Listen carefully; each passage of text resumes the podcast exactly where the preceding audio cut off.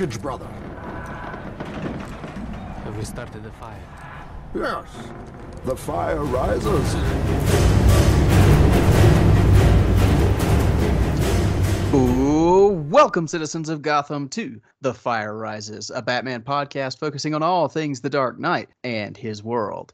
If you'd like to connect with the show, you can find us on Facebook, Instagram, and Twitter at TFR Batpod. And if you have thoughts, questions, comments, or maybe even suggestions for future episodes of the show, you can reach us by email at tfrbatpod at gmail.com. My name is Eric Carter, and I am your host. And we are once again officially on the road to Matt Reeves, the Batman. And when I say we, I mean myself, and of course, my co host, my partner in crime, Mr. Joseph Fornerado. Joe, welcome back to the Batcave, my friend. How are you? I am good, Eric. Thank you for having me back. Yeah, we are less than two months away from the Batman. It is amazing how quick this came with all the delays and everything. Uh, it's really nice to say we're that close. Yeah, yeah. Um, you know, barring any kind of other disaster, we are less than two months away. So, I'm, Yeah. uh, we. It feels like we're right there. I just hope it holds. Yep. Um, but we, uh, I, the reason I say we are on the road to the Batman, of course, we're just a few months away, as we've said, but also the episodes of this show leading up to the release of the Batman in March. We're going to focus on things that kind of tie either loosely or directly to the Batman itself. And today we're kind of doing that because on the last episode we talked about the box set that DC Comics has released titled the Batman box set. And it's uh, a set of graphic novels, and one of them is the iconic and legendary Batman Year One. So we are going to be doing two episodes on Batman Year One. Today we're going to be fo- focusing on the comic, and then on our next episode, we are going to do a commentary, kind of a little bit late, but celebrating the 10th anniversary of the animated movie Batman Year One. But before we get into the comic, we did have this is not really a news podcast, but we did have a piece of monumental Bat family news this uh, just a couple of days ago, and I figured we'd take a little rest stop on the road to the Batman and talk a little bit about it.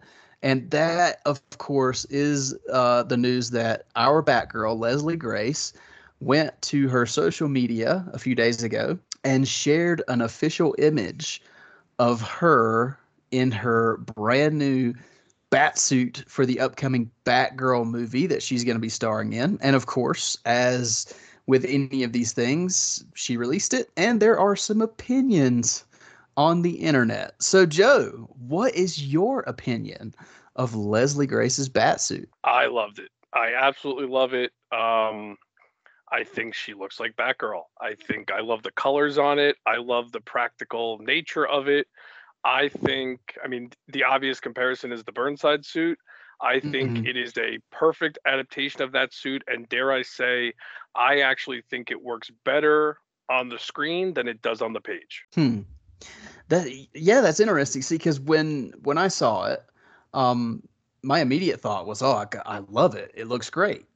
Um, but I've always been a fan of the Burnside suit. I know the Burnside suit is a little bit of a controversial in the in the community, but I've always liked it. There was a statue a few years ago, and I can never find it anymore. But it's like she's flipped upside down, and her and her feet are in the air, and she's like taking a selfie with a cell phone of herself. And I wanted that statue so bad, but I didn't jump on it, and now I can't find it anywhere. But anyway, I digress. this this suit, uh, man, from the the colors, they look great, all the way down to the gold boots. The cowl, I think, looks awesome. And one thing I haven't heard many people talk about is that silhouette that it strikes on the wall behind her. I, I mean, we always talk about you know Batman silhouettes and what his what kind of silhouette his his suit strikes, but this one, I mean, that cowl does a a pretty good silhouette on that brick pillar behind her. Don't you think so? Yeah, I I completely agree. And that's one thing I haven't really heard a lot of people talk about either is the cowl. And I think the cowl looks great. I actually like the um the style of it, but yeah, the the way that it it creates that silhouette on the wall behind her is yeah, it's it's Batgirl. I mean, you could say that that silhouette could definitely make people maybe think, hey, they're getting Batman, and um, you know, like uh, like the quote she put from Batman or uh, from Batgirl Year One, you know, use their I think it was something like use their expectations against them, Mm-hmm. and uh, you know, she's I think she'll be able to use that silhouette to her advantage. That's for sure. Yeah, let me let me pull up that quote because it's it's good enough to to repeat here really quick. Yeah, I'm sorry to put you on the spot with that. No, you're good. I use their expectations against them. That will be their weakness, not mine. Let them all underestimate me. And when their guard is down and their pride is rising, let me kick their butts. Which it's perfect. I love it. Yeah. Um, just one more quick thing. I, it it does look a lot like the Burnside suit, but I would say it's almost a. And I've heard this uh, comparison a few times already. It's almost like a mix of the Burnside and the '66 Batgirl suit. Yeah, I think the colors are definitely reminiscent of the 66 suit. Mhm. Um, and the cape. I don't remember the cape on the Burnside suit because I, I didn't read a lot of the Burnside run. And I think when I say it's better than the page, I don't even think that's a, a nitpick on the uh, the suit itself, but there's something about the art of the Burnside arc when it first started that was very like cartoony, for lack of a better term. Um, and I think that lended very well to what they were doing as far as that story goes. Because I did read the first few issues, and uh, I think this and this. I I know a lot of people are saying, you know, it looks like a CW suit. To me, I think it does kind of like have that the feel of the Batwoman suit, and I think the Batwoman suit is great on the CW. So that's not a dig by me. That's I think it looks it looks like a suit that she could put together herself, and I think that's the point. And I'm I I keep going back to the colors. I think the colors are really cool. I love that the gold really pops, and especially on the cape. I Mhm. you know, and then you see the gold boots. I, I think it's going to work really well. well. I think she looks great. What I think about what I think appeals to me most is, and, and this is this is a, a factor of the Burnside suit that I really like. It makes the suit a little more functional and less over sexualized than the Mhm. than the classic Batgirl suit, while also being still very comic booky. Yes, it's very practical. There's no, I don't think the traditional suit is as practical as this one. Would I, would I be No. very open to her having a more traditional suit in the future? Absolutely. But I think for what she's doing when she's starting out, if she's you know designing the suit herself, I think this makes a lot of sense, and I I could not be happier with it.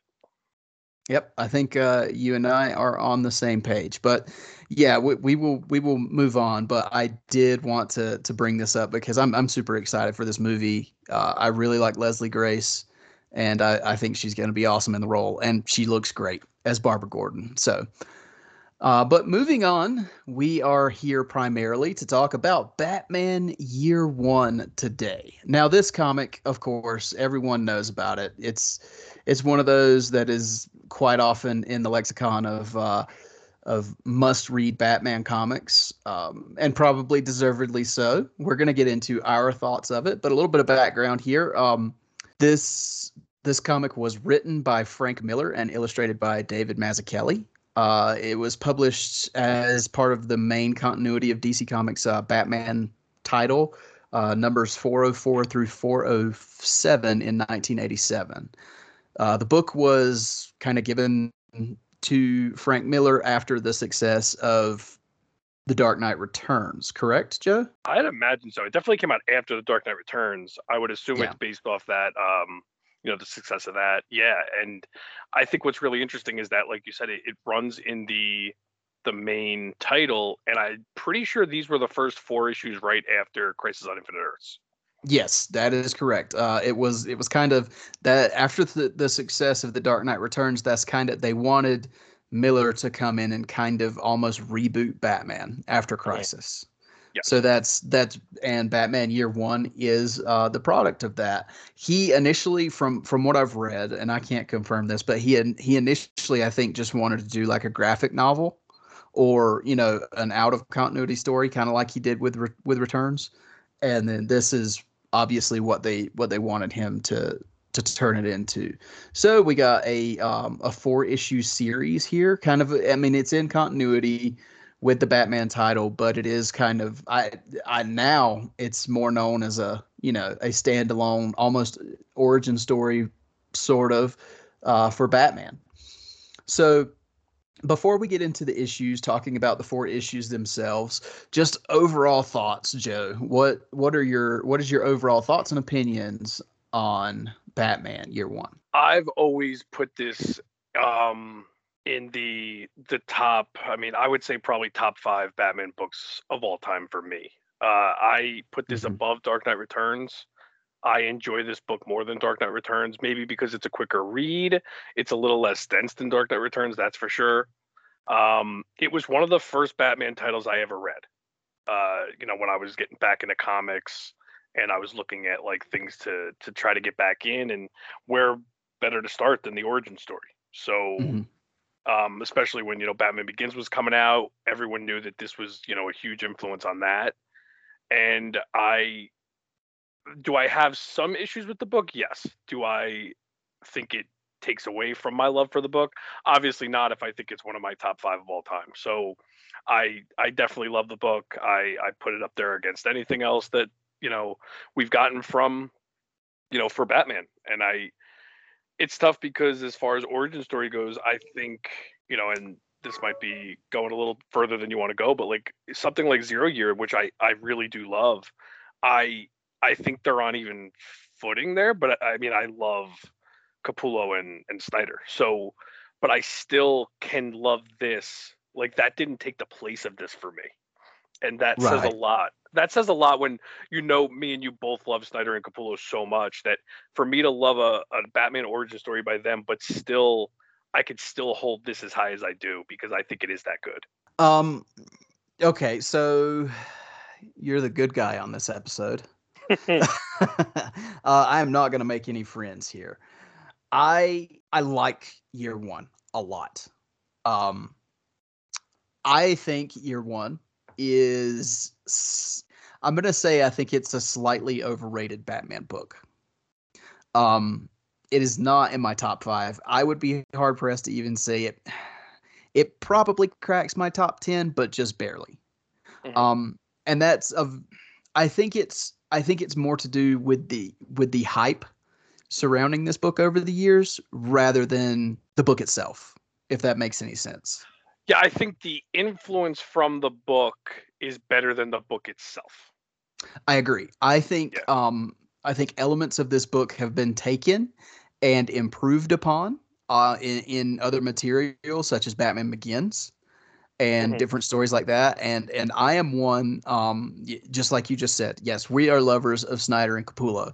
I prefer Zero Year over Batman Year 1. Um but I completely respect the hell out of what Frank Miller and Mazzucchelli did with Batman Year One because we don't get. I don't think we get zero year if there's not a year one. So, and for that matter, we probably don't get a Batman Begins without Batman Year One. So I- respect it and I really enjoy the story. I have a lot of problems with it, and I do think it's slightly overrated. And we're gonna get into it, but um, and and I might have even overstated that. I don't have a lot of problems, but I have nitpicks. Mm. And it's eh, eh, i think it's what keeps me from putting it on that pedestal that a lot of people do. But i mean again you'll know more by the time we get to our final thoughts on the book of why i think it's just slightly overrated. And i know that's i i'm probably we're, we're probably going to get more emails uh, on our next episode than we've ever gotten now that i've said that but we'll, we'll see um but yeah so let's get into kind of the book itself so we're gonna gonna go issue by issue here. Uh, we're not gonna completely beat it to death and talk about every story beat, but we are gonna kind of uh, cover every issue and talk about the the ins and outs. So in issue one, which chronologically is actually issue 404 of Batman. Uh, we get we get this kind of side by side of Bruce Wayne returning home to Gotham after he's been training abroad for I think it's 10 12 years and we get also the parallel of that is James Gordon moving to Gotham City with his family after a transfer from Chicago. Um, and they both kind of get swiftly acquainted with the corruption and the violent atmosphere of Gotham. Uh, Gordon gets his partner in Detective Arnold Flass, which becomes a key part of the story, and witnesses kind of his his cruel methods and, and crime fighting or stopping crime, quote unquote, uh, assaulting different people and things like that. Uh, this this story is very much Gordon focused. He tries to focus on purging corruption from uh, the police department in Gotham City, whether that being from his partner Flass or commission uh, the police commissioner Commissioner Loeb, and uh, you know we get kind of as he starts to unravel the the corruption and he starts going after some of these people obviously with with a young family with him him and his wife and and his unborn child uh obviously there's threats towards Gordon and his family. So Gordon has to deal with that at the same time that Bruce Wayne is is kind of preparing to to fight against the crime and corruption in Gotham. Uh, we do we get the the major scene of Bruce Wayne in this issue going to the red light district uh, under under cover of disguise and kind of running across Selina Kyle and her sidekick, I guess, Holly Robinson. yeah. Uh, um, Uh, and then there we get the you know he he ends up worse for wear by the end of the issue, and we get the classic scene at the end of the issue where he's drug himself back to Wayne Manor, and the bat crashing through the window of of the study and settling on the bust of Thomas Wayne, where Bruce gets the idea to to take on the mantle of, of a bat and uh, the classic line of yes father i shall become a bat so that's where that one kind of wraps up so thoughts joe on issue one of batman year one Well, I love that it starts with the monologue from Gordon, and yes, it's parallel to the monologue of. You know, I'm sorry, the internal monologue of of Bruce. But I Mhm. love the the back and forth monologue. You know, the the different you know opinions of you know Gordon. You know, he's he's taking the train, and he's like, you know, I I definitely wouldn't have Barbara take the train, and then you got Bruce who's taking the plane, and he's saying, I wish I should took the train to be closer to the you know the criminals, and I I I think the story is best when it's setting up the Gordon Bruce relationship. I think that's my mm-hmm. favorite part of this book. And it should be if you love this book because that is the main part of the book. The main, you know, storyline here to me is Batman starting out and trying to figure out how he's going to complete this mission or how he's going to at least start the mission. And his relationship with Gordon is the key.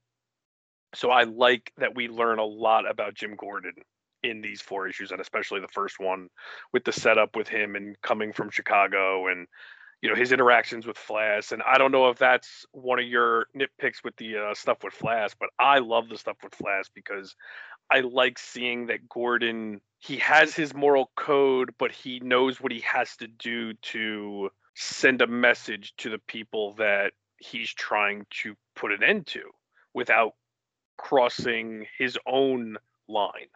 Hmm um as a cop yeah he's not doing everything on the up and up but he still is very stern on his morals. And i i really like how he sets flash straight because he could have very easily you know just got suckered into all the corruption and everything and he doesn't and i again that's that's my favorite part of of these issues and especially Well, the first one well just just to clear it up i don't mind i i like the dynamic of Flass Okay. um, because I mean that it, it parallels to one of my favorite parts of of Batman Begins, which is you know because we have Flass in there too. He's a little different, but Flass is a great vehicle to introduce the corruption of Gotham to Gordon and to us as the audience. So I really like that, and uh, the I like everything in this issue, um, except for Selina Kyle, and I'll get into that in a second. But um, yeah, I love what you were talking about with uh, the the juxtaposition of Gordon and Bruce entering Gotham in different means and kind of their monologue back and forth. I do absolutely love that. It's it's awesome. And I like that, you know, while Gordon is saying, you know, he wouldn't wish coming in on the train on anyone, you know, because he's so close to how dirty Gotham is and things like that. Bruce is having the exact opposite thought. You know, he thinks he should have been on the train. Mm-hmm. You know, closer to to the root of of what Gotham is right now. So it's it's kind of a cool back and forth there. And again, I like all the Flass stuff and the introduction of Loeb, and you kind of you kind of learn off right off the bat that Loeb is kind of a dirtbag. Uh, so I like all the setup we get in this issue. The big sticking point for me here is I have never ever liked that Frank Miller likes to dirty everyone up. I guess even even the people we're supposed to kind of like. Um, and I've never liked the prostitute origins for Catwoman or Selina Kyle. I don't know yep. why. It, it I, and I'm not a prude or anything. It's just something about it I don't I don't like, and I don't I don't know why Miller has to go there. well, I'll say this: it, I never really thought about it until reading it this time around. I I've always understood the criticism of like not liking Selina to be you know that kind of person, but I will say this time reading it, Selina kind of feels like an irrelevant part to the story. And I don't know if she's there just to show that Batman is inspiring someone like her, which I can see that, but it's not really, I mean, it's only four issues too, and she's not the focal point of the story. But I do feel like she's there kind of just to give you that perspective of someone from the street. But I think it could have even been done it could have been done differently, but I don't mind it as much as most people, I guess, because I I like the idea of maybe she's redeemed. Like like Batman is inspiring her and then that's how she leaves that lifestyle, which is what's happening here. So I'm okay with that in that regard. But I do think the story can move on even without her in this story. Do you agree with that or do you think I'm like kind of looking too much into it? it's it's hard because it's hard to imagine this story without her because and it's it's not even really had to have anything to do with this story it's because i associate the long halloween as kind of a part two to this so much that it's like okay well it seems like her she flows from from batman year one into the long halloween does yeah, that make any sense? read yeah, but have you ever read Long Halloween and thought this is the prostitute Selina? Because I don't think I don't get that vibe from Long and, Halloween. And that's my issue. Yeah. Um, be, because I enjoy so much of Catwoman and like the Long Halloween and When in Rome and all that good stuff that it's like it feels weird that this is her start. And I think that's why I always have the opinion of choose your own canon when it comes to DC Comics. yeah. because you're well, always going to have stories you don't care for and like especially with us with um and I, I don't want to turn this into the zero year episode but uh i i think snyder even said it when he was doing zero year was that he didn't want to take away from year one so he wanted it so you could essentially i mean it doesn't work out perfectly but you can essentially have both stories um coincide with each other if you want to. You could kind of take elements of each and say both of them are relevant. And I think that kind of works where you can kind of just pretend like like if you're reading Long Halloween, you could pretend like, you know, the the Selina prostitute stuff really didn't happen if you want to. Again, yes, you read it, it happened, it's in the book, but I do have a tendency to forgive stuff I don't like because if I don't like it, I just kind of dismiss it. Well, and I feel like it makes more sense for me that she ended up in that route in the Dark Knight Returns because mm-hmm. Gotham Gotham has has fallen eh, so far with yeah. the you know with the with the absence of Batman and you know he she's eh, things have gotten so rough and so hard that that's the only direction she could turn eh, you know in in at the age that she was by running this you know House of Ill Repute or whatever you want to call it. But I feel like Miller came into this story and said, "Well, I made her a uh, yeah, I, I, made her." I made her run Yeah. a whorehouse in that one, so let me bookend it and make her, you know, this at the beginning and this at the end. And I'm like, I guess. Uh, but anyway, I'm not gonna beat it to death, but that is that is kind of my sticking point of the yeah, I think I think we're on. I think we're kind of on the same page with that anyway. I mean, I I just I just forgive it a little bit more because I like pretty much everything else, and I'll even say, you know, I don't know if this is uh like you, you had mentioned Batman Begins, and it's really hard to talk about this without talking about Batman Begins, and I Mhm. think everything that we're gonna possibly nitpick about this book. I think Batman Begins either dials back what we think is too much or eliminates things we didn't like. I think they really found that happy groove of okay, this is too much Frank Miller. Let me dial this back a little bit. and I think they've picked the best elements of this book, but we wouldn't have that if we didn't have this book. I think that's why I do love this book so much is because I remember this book for those best elements. Yes. Um. Oh, we we almost uh we almost missed one major part of the issue. Uh, we we didn't discuss the the Flass attack, and then Gordon's revenge. Mhm. So that that is also a, a part that I really like because you know, kind of kind of Flass's whole thing to try to get Gordon to come over to his side is again the threats to his family, and then you know they attack Gordon. Uh, him, Flass, and some of his other friends on the department are hidden with ski masks. Then they attack Gordon and beat him with baseball bats and things like that.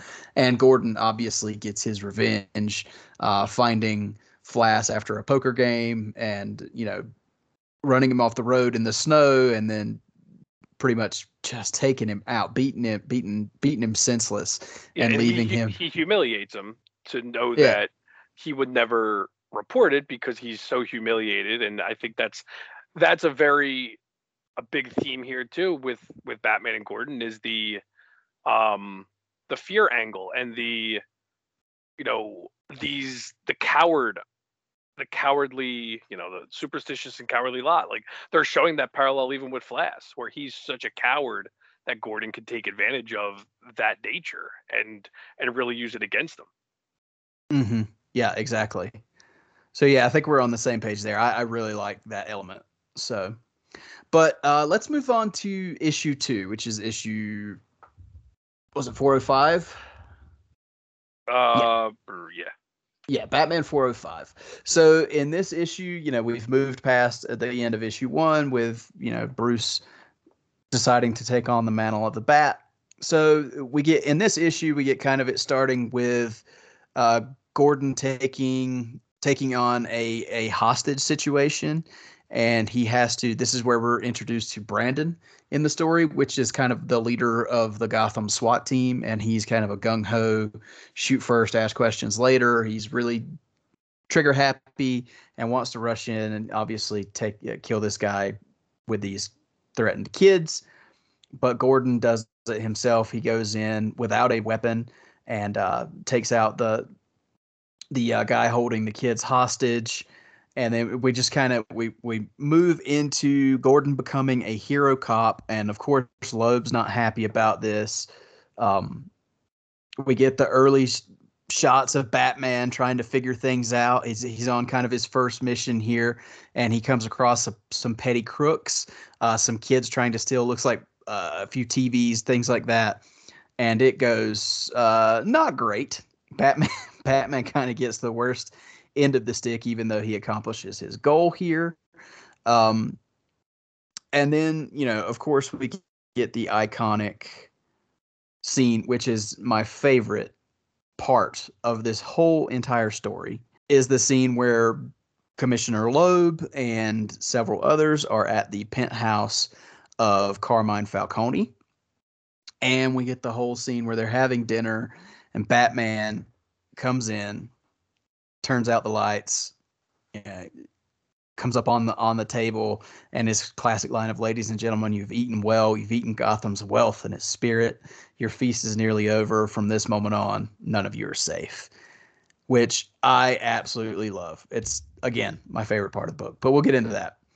Uh, then we get you know of course at this point commissioner loeb wants gordon to catch batman. No questions asked and we get a whole scene of uh, we get the introduction of Sarah Essen. They set a trap for the Batman, which obviously doesn't work. They don't catch Batman, and the issue ends in the classic warehouse scene. Correct? It ends just as he's starting to. Um, yes, they they just blow it's up the, the, beginning of the warehouse. yes, it ends on like a cliffhanger of them bombing the warehouse. Branden Right. uh, just completely bombs the warehouse uh, against orders, and yeah, Yeah, so they've cornered Batman in this warehouse, uh, and that you know uh, Branden coming full circle with this uh, trigger happy self. The commissioner has ordered him to uh, to drop a bomb, so he has bombed the warehouse that Batman's in, and that's where we end issue two. So Joe, thoughts on issue two? Highlights, uh, thoughts? obviously the same highlight you have the the Carmine Falcone penthouse. I mean, it, it's funny. Uh, I'm sad to say that uh, I don't remember Falcone actually being named in this book. As I don't know why I don't remember that, but I always remember. I thought it was alluded to, but I don't remember him being such a relevant part of that scene, and and like actually like later on where they do use his name when uh, uh you know Batman ties him up and takes the roles and all that stuff. So that's definitely the highlight. And another highlight that I love is the introduction of Harvey Dent. It, Harvey Dent is basically teased in this uh, book. Uh, the- Yes. The, the beginning of Batman learning to trust Harvey Dent and you know having him as an ally, where it seems like Dent and Gordon Dent is still keeping Gordon on the outs of that. Um, where you know then we know what it leads to in Long Halloween, but that's a little fun thing too. And yet this is just you know, it ends with the big action piece, but everything in this issue is just set up for what's to come with Batman his first night out, having the issues with I love the the inner monologue while he's fighting those, you know, the the kids or the you know, just the the little petty robbers and you know the something about the TV like still hasn't hit the ground where he's like hanging he's holding the kid before hoping that the kid doesn't drop and the TV falls and he's like okay the TV still hasn't hit the ground. Like this is this is a long drop. I need to hold on to this kid. And him doing everything he can to make sure someone doesn't die inadvertently. And it's a really cool you know way of of really showing everything that's going through Batman's head while he's in this fight. And you got that. You got everything going on now with with Jim Gordon and his wife. I think that's a really important part of this story with with Barbara being pregnant. I don't think you mentioned that yet, but Barbara being pregnant and and you know Jim having the stress of bringing a child into Gotham City. Mhm. Uh, there's a lot of really you know there's a lot of good seed planting in this episode for what uh, this episode in this issue for what's to come uh, in the you know the final two issues. Yeah, and also, uh, uh, you were talk- talking about the intro of Harvey Dent. We get that intro to uh, Sarah Essen here as well. And Yes. Is this a, is this the first time we ever saw Sarah Essen was in Batman Year One? No, because Sarah is actually in Dark Knight Returns also. Right, right, that's right. But I mean, so far as like her introduction, is this supposed to be the? Like in continuity, yes. Yeah, okay, yeah, I th- I thought so, but I wasn't 100 percent sure. But she, as much as I don't like, and well, we'll get into that in the next issue. But um. we yeah, yeah, the- with Sarah Essen, whatever you feel about her in this book, it's weird because like later on in Batman continuity, I think Sarah is represented much better than she is here, and I don't think she's Oh. represented poorly. It's just the the controversy of what's happening in these issues kind of makes you feel a little icky for for Yeah. Jim. But one thing I did want to um, touch on that you had brought up the the television still hasn't hit the street. That is is very subtle because they don't like Miller doesn't beat you over the head with, you know, he doesn't follow that up with that means that the distance between Exactly. the fire escape and the ground is so great that you know stuff like that. It, it just Yeah. it, it lets you think about that for yourself. That oh, this fall would kill this kid. There's a lot of tension in that scene. Yes, it's done very well. Uh, it's it it kind of um, again, I, like you said, there's no way we can't bring up Batman Begins. Uh, a lot of this first night out for Batman, even though it's done very differently in Batman Begins, reminds me of that because I mean he just does not fare very well in his first night out. Um, but yeah, I I love the little. There's also the little scene in the police station where um, apparently between the last issue and this one, I don't know if. Uh, uh, answer me this. Do you think Flass had a run in with the Batman, or is he saying his attack from, or is he trying to deflect that he got attacked by Gordon and saying it was the Batman?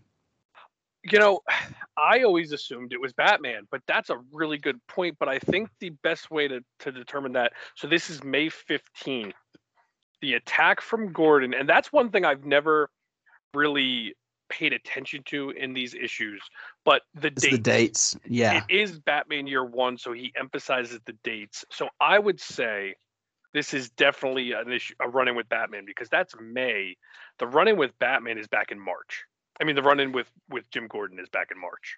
So yeah, two months later. Yeah, yeah I, I would say, I would say it's two different issues. I always took it as he was being he, you know, Batman went out and, you know, caught Flass on one of his drug busts, quote unquote, and mm-hmm. I think he, uh, you know, taught him a lesson.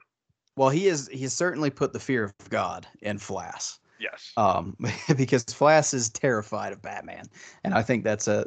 I think that's that's pretty cool uh, setup because you know all the other co- at this point it's kind of lowering Flass's status in the department, which I think is a parallel of where the corruption versus you know the the the good parts of Gotham are kind of balancing out here, because Flass is his influence is kind of represented by the corruption, and as it falls, so does his status in the department. And and you mentioned it before that you know Jim Gordon's becoming this hero cop. He's getting really good press, and that puts mm-hmm. a lot of pressure on Loeb, who doesn't want Gordon to have this good press because he's not he's not a fan of what Gordon is doing. But he can't he can't put a kibosh on Gordon if if Gordon is getting that good press. So he has to kind of tread softly, you know, with what with what Gordon is doing. Mm-hmm. But uh, again, I think, um, and it sounds like you agree with me. The big highlight of this story is the the confrontation between Batman and the the corrupt high society of Gotham in mm-hmm. uh, Falcone's penthouse. And now, thank you, Ryan Lauer, and whoever whoever created your theme song for your for the Batman Book Club. Every time I read that or watch the movie and get to that part, I think about the Batman Book Club. yeah, yeah, because of. It, and we hear we hear that so much now. It's it's engraved in our brains that that that you know monologue from uh from Ben McKenzie. yeah, of all people, which we'll talk yeah. a lot more about on the next episode. Um, but going into anything else on issue two? Um, no, just you know, we end on that cliffhanger, and we'll talk more about that in uh, you know, issue three. Yeah. So let's let's do that. Let's get into issue three. Um, so issue three is really like the the majority of issue three is the battle in the warehouse between um, Batman and the SWAT team that is led by Branden. Um, there's it's huge explosions uh, or the huge explosion that starts this and then you know gordon obviously arrives on scene. He's um he's kind of trumped by commissioner loeb. Commissioner loeb wants branden to go in. So kind of sending in his rogue cop to get rid of the batman after the last issue's events of the falcone encounter so there's um there's a huge sequence that takes up most of the issue where Batman is battling these cops. Um, we find out that there's two what are, homeless people that have died in the warehouse explosion.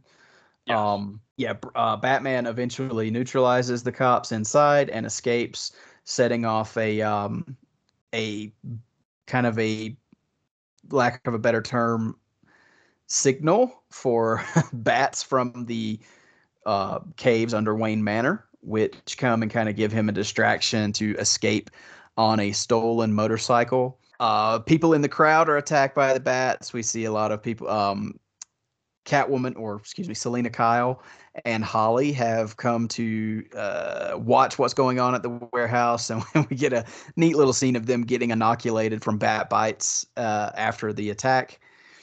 And then at the end of the issue, we kind of get the seeds being sown of Sarah Essen and Jim Gordon kind of having maybe more than meets the eye. And there's more lead up of Catwoman us uh, or the the lead up of Catwoman as Selina wants to escape the life that she's in, and she actually suits up as Catwoman at the end of the issue, and then the very end of the issue is uh, Gordon. We see a, a kiss between him and Essen, and then him contemplating what he's done and more about what the city has done to him as he's laying in bed with his wife behind him. I think it's a uh, it's a haunting image of his pregnant wife kind of laying in the bed and him sitting on the foot of the bed with a pistol in his hand. Um, that's it's a little disturbing. So Joe, um, issue three here, Batman Year One. Give me your thoughts. Well, I will get the the Barbara Jim Sarah Essen thing out of the way first because I think it's probably going to be the most negative. I understand what Miller is going for. He's saying that Gotham has completely broken Jim Gordon. He is so I don't want to say broken, but he's so down on everything going on. He he is spending too much time at the office, too much time just in this world. He's depressed about bringing a son. Uh, he doesn't know it's a son at this point, but bringing a baby into this world, the the stresses that this is putting on Barbara and himself I get where he's going with this. I think realistically, it makes sense in this world. Uh, like you said, it's a haunting image to end the issue with. But as someone who has, you know, I have a lot of issues with, you know, seeing any type of infidelity. I, I obviously don't I don't support it in any way. So I it does bother me to see someone that you know whether it be a comic character or not someone that i really care for in jim gordon doing this to his wife. Mm-hmm. and it's it's very tough to see that. And especially a character that like you know this is maybe you know i guess you could say a retconned origin for him. At the time i mean this is really all we knew but i wonder what it was like for people that loved jim gordon for longer than us and then this was just kind of thrown on them as an origin story for him. But it's definitely I it's hard to really talk about it because I I don't think it I don't think it's a negative to the point where I will discount the story because of it because I think it works for the story to show that turmoil. But I would have loved it if it didn't go as far as it did. Yeah, um I should say I would prefer it if it didn't go as far as it did. You know, it's it's funny because I'm so torn over this part, the the part that you're talking about with Gordon and Essen, because Sarah Essen has become a, I would hazard to say that she's become a beloved character in the Batman lexicon. Um, but I, the reason I'm torn is I like Sarah Essen. Yeah, I, I do too. I do not. It's another one of those things where Miller just even even our our brightest spots he wanted to make a little dirty, a little, and I think it is him trying to show that that um that effect of Gotham on everyone. Yeah. But it, I don't know. It just there needs to be the bright spots in the darkness, and it can't be just Batman because Batman can't do it on his own. He yeah. depends on people like Gordon, and I don't know. It it's sort of like that trope where people like to, especially in in the in the recent history, people like to dirty up the the Waynes a little bit, Thomas and Martha. Mm-hmm. I'm not crazy about that either, and I'm not crazy about dirtying up Gordon. You know, so it is it is an issue I have, but it did give us Sarah Essen. So yeah. again, torn. And and not to you know just to play devil's advocate a little, I think you could look at it as Jim made a mistake, a horrible mistake, but with the way it's handled, he comes clean, he's honest with Barbara, and you hope that it, it's you would like to think that it's Miller's way of saying you can come back from a mistake, but you also know that I'm, I'm actually fighting with myself now because you know that Miller put him with Sarah Essen in the book that he wrote before this. So obviously, no, it, and, that's tough. I think that's why I'm so I, another reason other than just loving Sarah Essen. I think that's another reason why I'm so torn on this is because it is written well. Um, because it does it like like we're doing right now. It makes you think and it makes you ponder. You know, yeah. Um, because you're right. I mean, and it's in the it's in the next issue, but Gordon does tell Barbara and confesses everything. So, but anyway, I mean, not to, unfortunately, to, Barbara to focus gets, on Barbara gets really, you know, uh, tortured through all of this. Yeah, um, but not just to hammer on that part of the issue. I mean, we also get some really, I think, some really neat Batman stuff in this issue, uh, which him just using his ingenuity. Um, the way he sneaks around in the warehouse and tactfully takes uh, takes out these rogue cops, I think is really cool. Um, and then, of course, as we talked about, Catwoman kind of being inspired by Batman. Even though I don't like the prostitute turn, I do like her being inspired by Batman to do what she does. Um, and even it, I like that it's still the Catwoman blur of yes, she's being inspired by Batman, but she's not necessarily gonna do things on the up and up and become a vigilante hero. yeah, I, I agree with all that. I, I think that's whether we like how she starts out or not, Miller does a good job of showing that Batman is inspiring someone that's even as low as the situation that she is in with Holly and you know they've they've obviously not been um they've not been in the best of conditions so it's nice to see that you know they're being inspired and they can come out of that Mm-hmm. Agreed. Um, let's see. Anything else in this issue that you want to bring up? No, just the, you know the the warehouse stuff with the you know the the conclusion of that uh the attack from Branden and the the SWAT team and everything. Um, just a great job of showing early Batman really learning how to use all the tricks up his sleeve. He's not there yet, but he's finding a way through it.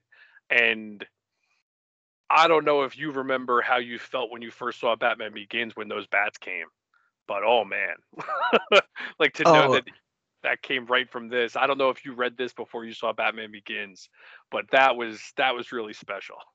so I actually think the first time I read this was leading up to Batman Begins. Yeah, same with me. So yeah, this I mean it's it's absolutely a callback and it's a great one. Um, yeah. but I, uh, I, I he messes up those cops. I believe oh, it, it goes into detail about how jacked up they are, doesn't it? Um, or at least it talks about how broken up Branden is. Four of Branden's men were hospitalized with broken bones. Pratt, who Batman had punched through a brick wall, suffered from five broken ribs and internal bleeding. The dead winos had no relatives to complain about their firebombing. Everyone who would have ordered Branden or Loeb up on charges remains unavailable to me by appointment or phone. Yeah. That's yeah, the uh, so, Gordon, you know, describing what happened. Yeah. So and and even still, I mean, you're getting this through Gordon's eyes. So yeah, it's whew, Batman is uh he's even in his early days here, he is no joke.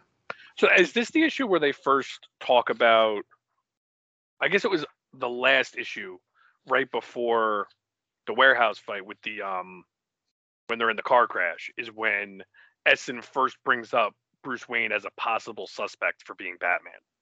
And that is, you know, touched upon more in issue 4. But that is yeah. first hinted at earlier and that's um they do come back to that at the end of this issue, don't they? Um when they're discussing a, everything. A little bit. There's yeah. Uh, yes, because yes, because uh, Alfred is actually dodging them. So yeah, yeah. The primary focus of that is in issue four, but we do get the seeds planted in yeah. in in this issue. But anyway, um, moving on to the fourth and final issue of Batman Year One here, which was Batman issue 407. Uh, in this issue, we start with Gordon. Um, Gordon and Essen are back on their investigation of Batman. Uh, Essen's intuition kind of leads her to believe that Bruce is Batman. It does show that even though we saw the guilt of Gordon in the last at the end of the last issue, they they have an affair together. Um, and kind of after a couple of months of dating, Essen finds out that Gordon is going to be a dad, so she chooses to leave Gotham to avoid damaging the relationship. So uh, Gordon's left alone to investigate Bruce's connection to Batman, and you know he goes to Wayne Manor with Barbara, and Bruce does a very good job of doing the Playboy bit and uh, in a in a convincing fashion, where I think I don't think Gordon believes he is Batman any longer, but seeing seeing the playboy side of Gordon kind of gets him to come clean to Barbara. Um, and then we find out that as he's upset with Gordon's exploits, Loeb blackmails Gordon into dropping the case against Flass because he threatens to to give his wife proof of his affair. Um, which was that before the? So yeah, I wanted to clarify that. So that's before. So Yeah. that's a little dicey for Miller. So you wonder, does Gordon come clean with his wife because he has to or because he wants to? That's where Yeah, that's that's more of that Miller stuff. I mean, he yeah, could have. that's tough. Yeah, he could have But- very well reversed it, and then it, you know it been. Well, Gordon already told her. So, but anyway, um, so we get we get a scene of of Batman, you know, a- attacking or kind of interrogating this guy Skeevers, uh, who is connected to the Falcones to get information. Uh, Batman sneaks into Falcone's manor and uh, he overhears him and Johnny Vitti, which I, I always think is really cool because that makes me want to read uh, The Long Halloween. But they're discussing a plan to deal with Gordon. Uh, and we get the, the Selina as Catwoman attacking Falcone and his bodyguards. And then, of course, Batman intervenes there. Um, we get Bruce or Bruce playing an audio device he used to record Falcone's conversation and confirms that Falcone wants to target Gordon's family. Uh, and then in his mission to help Gordon, Bruce disguises himself as a motorcyclist. We get a big fight between, or a big chase between uh, Johnny Vitti, who has kidnapped Gordon's baby, and Gordon, and then Bruce Wayne catching up on this bridge where there's a there's a scuffle and a fight. Um, the baby ends up falling off of the bridge, and Bruce dives off of the bridge to save the baby. Gordon has has made his way to the, to the water's edge, and you know he's lost his glasses in the fight. Tells Bruce that he his secret is safe because he can't see him. Wink, wink. And then at the end, we kind of get um, turning on Loeb by supplying Harvey Dent with the evidence and testimony needed to implicate him, and Loeb resigns uh, as commissioner. Gordon is promoted to captain, and he stands on the roof waiting to meet Batman to investigate the threat of poisoning Gotham's reservoir by someone named the Joker. So that is how we wrap up Batman Year One. So Joe, issue four here. Thoughts? Um, couple things that stand out to me, other than maybe the obvious. Off again, sir. Shall I fetch your tights? Never during the day, Alfred. Yeah. Um, it's very interesting that Miller chooses to have the conclusion of this story with Batman not being Batman. He is Bruce Wayne at the end of this story. He is not in the Batsuit. I find of my- that very intriguing. I know that's one of your biggest complaints. issues. Yeah.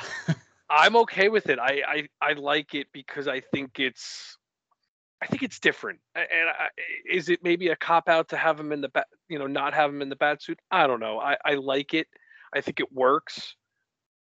Would I have loved another Batman action scene? Yeah, maybe, but I mean, you can get that in any other story. So I'm okay with the way he does it. And my other thing, um, uh, what was uh, you got that? You got the Mickey phone, which is really cool. Oh yeah. um there's a lot of you know th- the glasses bit is is such a special moment at the end it really is just a great gordon um gordon and bruce wayne or batman it's a very interesting thought to have you know it's one of those things where do you want to believe that gordon has always known bruce is batman and doesn't care i think it's really interesting to have that thought and i i love the lead into batman um number one Well, with uh the joker stuff I personally choose to believe that Gordon knows. I've always liked that. I've always thought that made it much more interesting. Yes, and I think that gives him an out. To the glasses. Mhm. Because he he can, you know, he has plausible deniability or whatever. Yes. But I think he knows.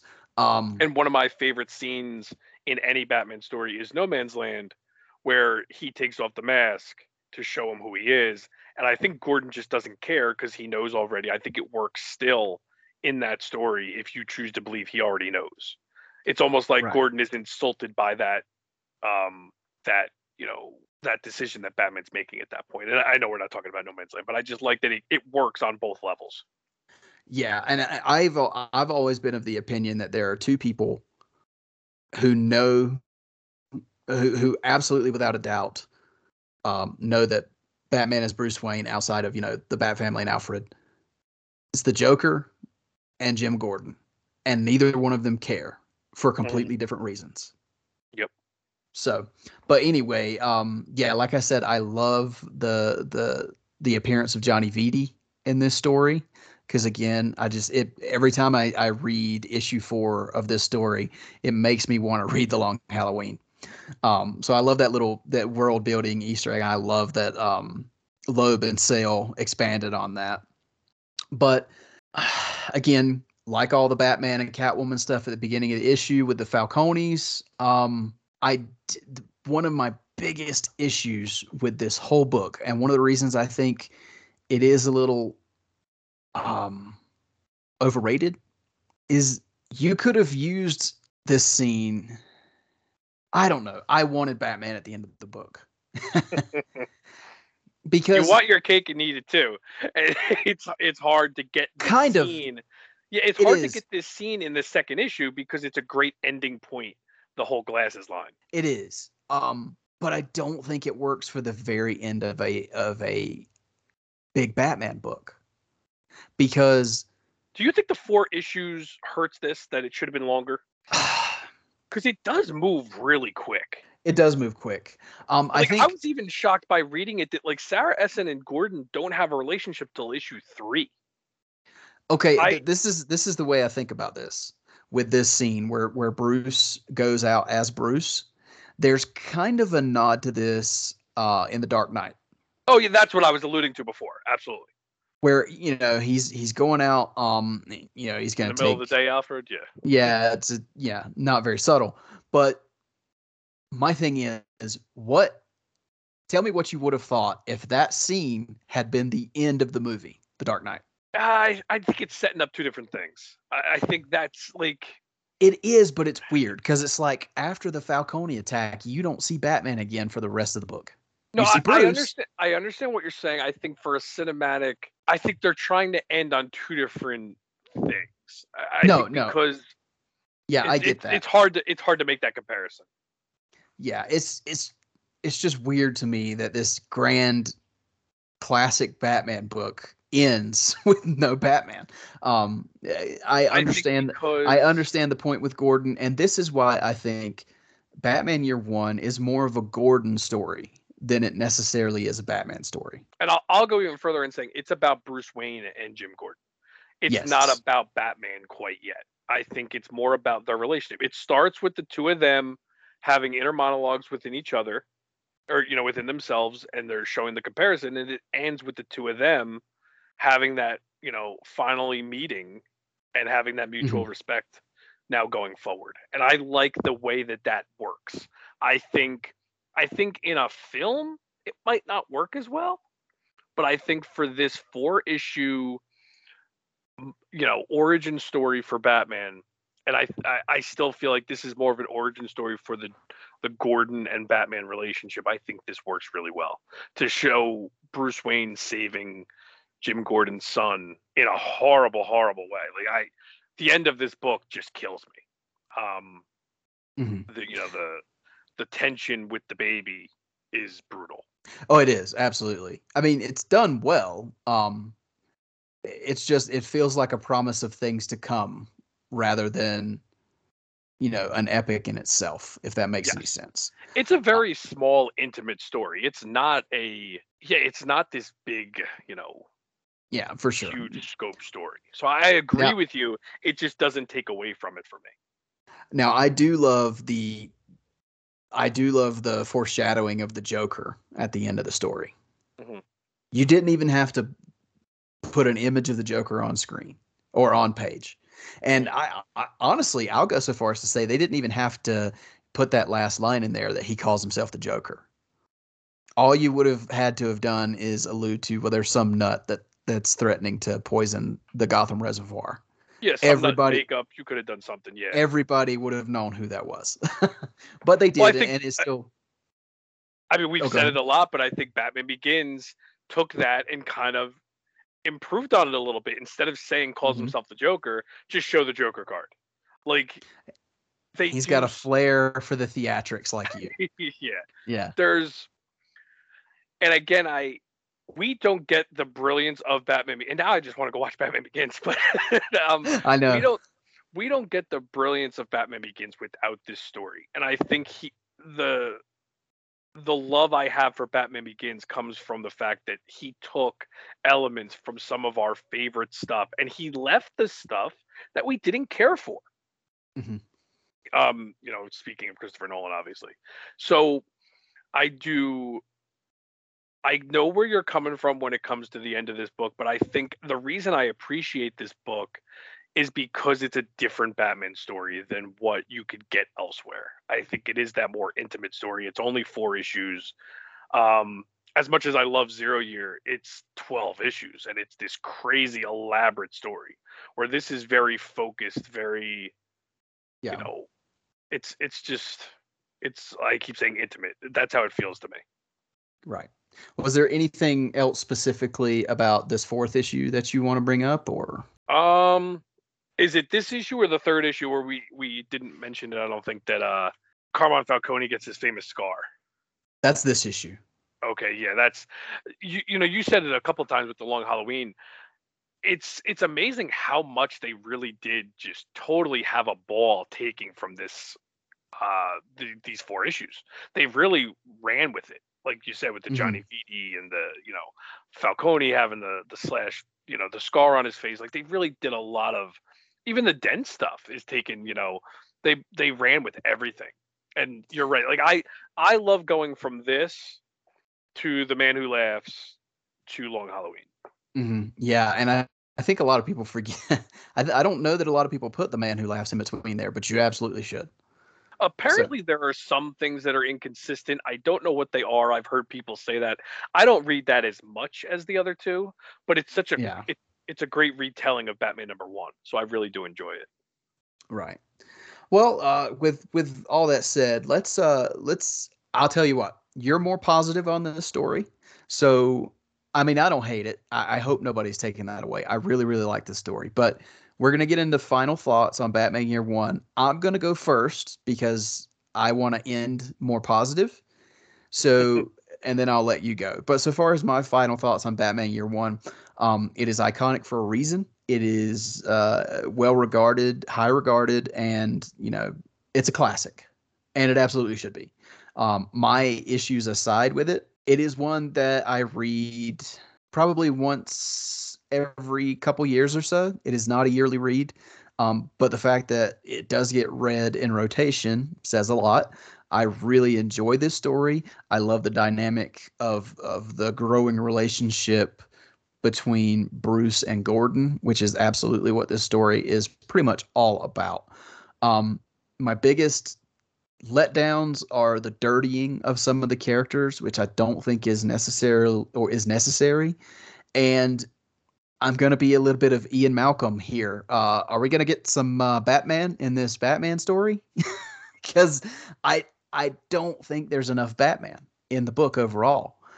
I know that this is kind of him on his first few outings, and he's getting to know uh, he's getting to to know how to become Batman. But every time I read the story, I wish I had a little bit more Batman in it.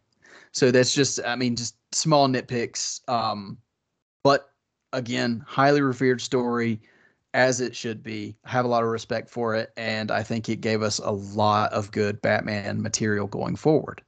So there's there's kind of my final thoughts on Batman Year One. But Joe, give me your final thoughts on this book. Well, before we go to my final thoughts, uh, we both should be ashamed of ourselves. We have not once mentioned David Mazzucchelli. Um, I, how do you feel about the artwork in this book? Oh yeah, I thank you for bringing that up. Um, it's not like my all-time favorite art or anything. Um, but I think it fits the gritty tone and the you know the kind of grounded style of the storytelling. Um, not my favorite design for the bat suit, but it's kind of a stripped down, you know, version. I was telling you the colors on this book really pop digitally. And I know people are going to hate that, especially purists. But I kind of like the the colors uh, that I was reading it on a, on DC Universe Infinite. So yeah, um, not my favorite art, but it's it's really good. Uh, but for what it is, I think it's a it's a very gritty. It, it gives you that underbelly feel of Gotham City. So what what do you think? I, I love the art to this. I think it works really well for the story, and I love the batsuit design. I think it's a really sleek design that almost does like a modernized version of you know the original Detective Twenty Seven suit, and I I like it a lot. I I love the you know the covers to these four issues. I Oh, the covers are all really nice. Um, I love the you know the the image of Batman with the cape draped over him with the great you know beautiful silhouette. I have the uh the statue of that. I think it's beautiful. I love that that artwork. Um, so I I read it digitally. Uh, it was just more convenient for me to read it digitally. I do have the Absolute, and I love that the Absolute has the original um like magazine format. But I will say I do prefer, which is probably sacrilege. I do prefer the the remastered version of it that's in the uh in the Absolute. I Mhm. want to say there's like three different colored versions of this, but I'm not positive. There's there's a lot of different uh, colorized versions of this that I don't know if one is actually, you know, not preferred when it comes to uh, what Mazzucchelli prefers, but I do like the uh, I think it's the second book in the Absolute. I, I think it just works better. I'm looking at the the uh, magazine version right now, and I, I think it's cool to look at once in a while and see that the way it was presented back in 19 was it 86 or 87 87. 87 so i do like seeing that once in a while and it, it has a lot of cool stuff in the absolute edition um but my final thoughts on this book are i i have a lot of love for this because like i said it was one of the first batman books i ever read um the influences that it has on batman begins definitely let me forgive all of the stuff that i might nitpick about it Mhm. um, I think we're going to see that it probably has a good amount of influence on the Batman in a couple months, considering that's why we're reviewing this right now because it's in that box set. I'm very interested to see what they take from it. I uh, I think this is a great setup of the Gordon Batman relationship, and that's what I take from this book more than anything. It sets up, you know, the the darkness and the grittiness of Gotham and it starts to show the difference that Batman is making in that world. And that to me, in four issues, it accomplishes a lot. And that's why I think I go back to it so much because it's such a it's such a, a quick story and such a, you know, very very focused story. And I I will say that uh yeah, maybe I hold it a little bit higher than you. I don't think you were too harsh on it though. I think, you know, if you have a Batman book that's possibly in your top 10, it's hard to say that that is something that you're harsh on with all the books that we read. No, eh, yeah, absolutely. I mean, again, I think we live I think we live in kind of a I told this to Ryan Lauer the other day. So I think we live in kind of a zero sum world now where everything is either 10 or it's 0 hmm and there's no room for in between and I don't think that's fair. Um so you know, if you if you give something and that's why I'm not going to grade this book cuz there's there's no way you can grade a classic. So you know, if you say 7 out of 10, people think you hate it or you know something like that and that's that's not the case you know i think this is a very solid batman book um it's not my absolute favorite but it's one that i read quite a bit so yeah i like it a, a lot but anyway that's um neither here nor there Yeah, well, I Um, mean, it, like you were saying with the zero sum world, I'll even go as far as it's it's also an either or world. Like like we were, I keep bringing up zero year. You don't need to pick the two. That's what's so great is I get to read both, and I can enjoy both. I don't have to fight between both books that I think are really really good. I could read each one at different times to fill whatever need I want to, you know, fill at that moment. I if I want to read this crazy 12 issue or 13 issue um you know, crazy Riddler is it Doctor Death story, I can read that or I can Mhm. read you know, this really you know, focused four issue Batman origin. Um I think this did so much for the character. I I personally like I said I prefer this to to Dark Knight Returns. I I think this this is Miller in a more focused way to me more than Dark Knight Returns. I don't know if that's you know popular opinion or not, but I I really do enjoy this book a lot. Uh, probably a little bit more than you, but I don't think I don't think you were too harsh on it at all. I Well, I just okay. Uh, I was just gonna say, well, thank you. I appreciate. um, but yeah, uh, that's that's kind of. Unless, do you have anything else, Joe?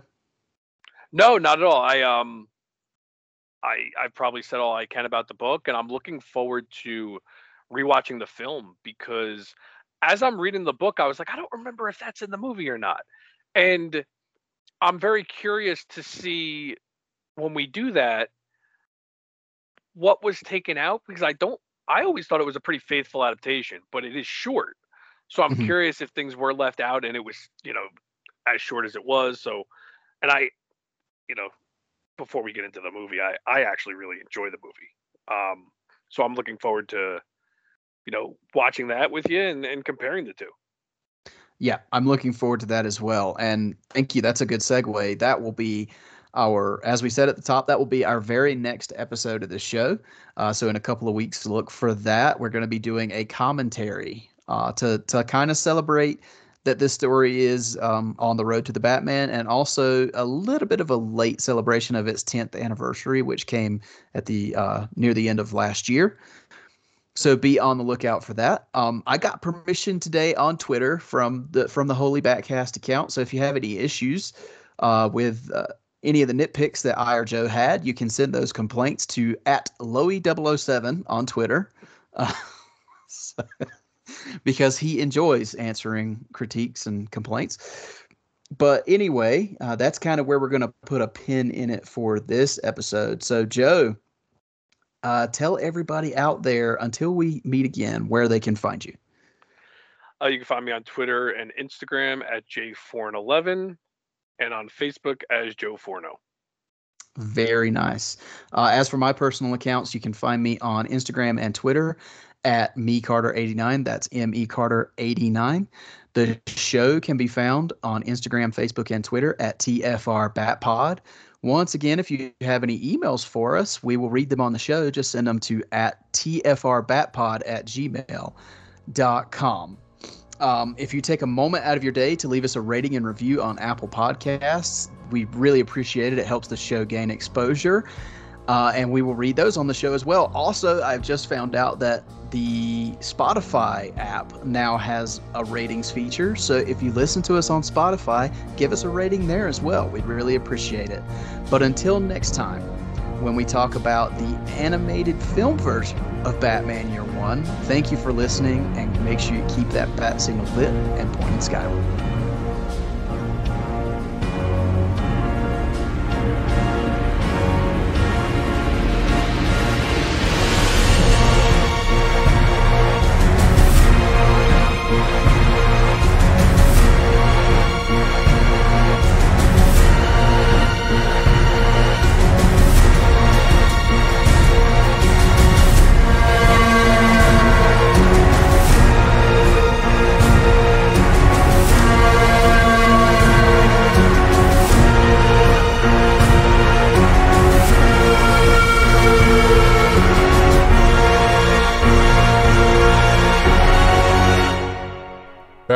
Created by Bill Finger and Bob Kane. The Fire Rises, a Batman podcast, is in no way associated with AT&T, Warner Brothers, or DC Comics. The thoughts and opinions expressed by the participants are solely theirs and do not represent the companies that they work for. Thank you for listening. I'm gonna have to edit the end of this because I can't find my. f- Where's my? Okay, there's my stop recording button.